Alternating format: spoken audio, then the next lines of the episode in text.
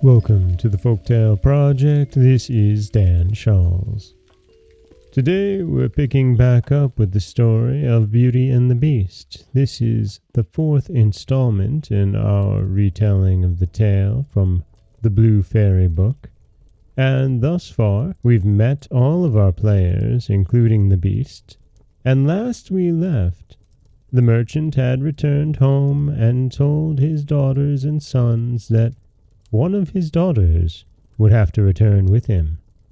And Beauty has volunteered to go forth, as she has said, I indeed caused this misfortune, but I assure you I did it innocently. Who could have guessed that to ask for a rose in the middle of summer would cause so much misery? But as I did the mischief, it is only just that I should suffer for it. I will therefore go back with my father to keep his promise. And that is where we rejoin the tale of Beauty and the Beast.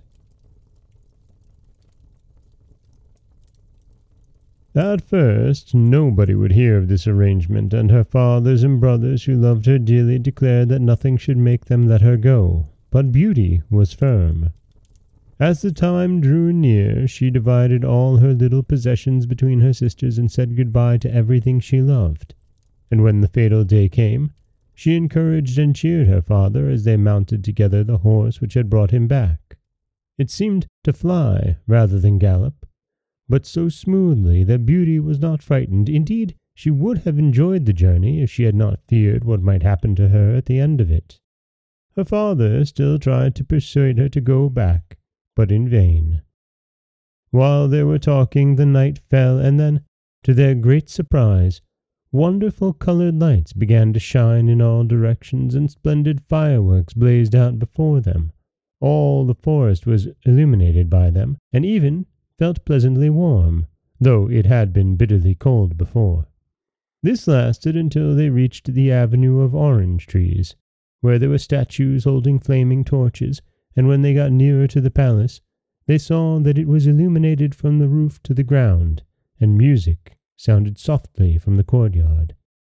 The beast must be very hungry, said Beauty, trying to laugh, if he makes all this rejoicing over the arrival of his prey.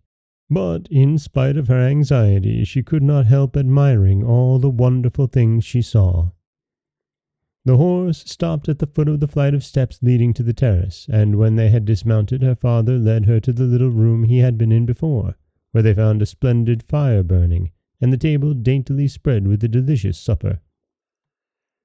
The merchant knew that this was meant for them, and Beauty, who was rather less frightened now that she had passed through so many rooms and seen nothing of the beast, was quite willing to begin, for her long ride had made her very hungry. But they had hardly finished their meal when the noise of the beast's footsteps was heard approaching, and Beauty clung to her father in terror, which became all the greater when she saw how frightened he was. But, when the beast really appeared, though she trembled at the sight of him, she made a great effort to hide her horror and saluted him respectfully. This evidently pleased the beast. After looking at her, he said in a tone that might have struck terror into the boldest heart, though he did not seem to be angry, Good evening, old man. Good evening, Beauty. The merchant was too terrified to reply, but Beauty answered sweetly, Good evening, beast. Have you come willingly? asked the beast. Will you be content to stay here when your father goes away? Beauty answered bravely that she was quite prepared to stay. I am pleased with you, said the beast. As you have come of your own accord, you may stay. As for you, old man, he added, turning to the merchant. At sunrise tomorrow you will take your departure. When the bell rings, get up quickly and eat your breakfast, and you will find the same horse waiting to take you home.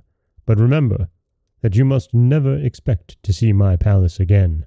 Then, turning to Beauty, he said, Take your father into the next room and help him to choose everything you think your brothers and sisters would like to have. You'll find two traveling trunks there. Fill them as full as you can. It is only just that you should send them something very precious as a remembrance of yourself. And that is the end of part four. of Beauty and the Beast. Beauty has met the Beast, and things have gone rather okay. In fact, he's been so kind as to not only provide dinner and breakfast and lodging for both, but also to send home a number of presents to the brothers and sisters of beauty. This is Dan Scholz for the Folktale Project. Don't forget that you can subscribe to the podcast on Apple Podcasts, Stitcher, Google Play, Overcast, anywhere you'd like to get your podcasts. You can follow us on Twitter at Folktale Project. You can find us on Auto Radio, TuneIn Radio, iHeartRadio, Spotify, anywhere you like to listen. And you can always head over to folktaleproject.com, where you'll find a new story waiting for you every Monday, Wednesday, and Friday. As always, thank you so much for listening.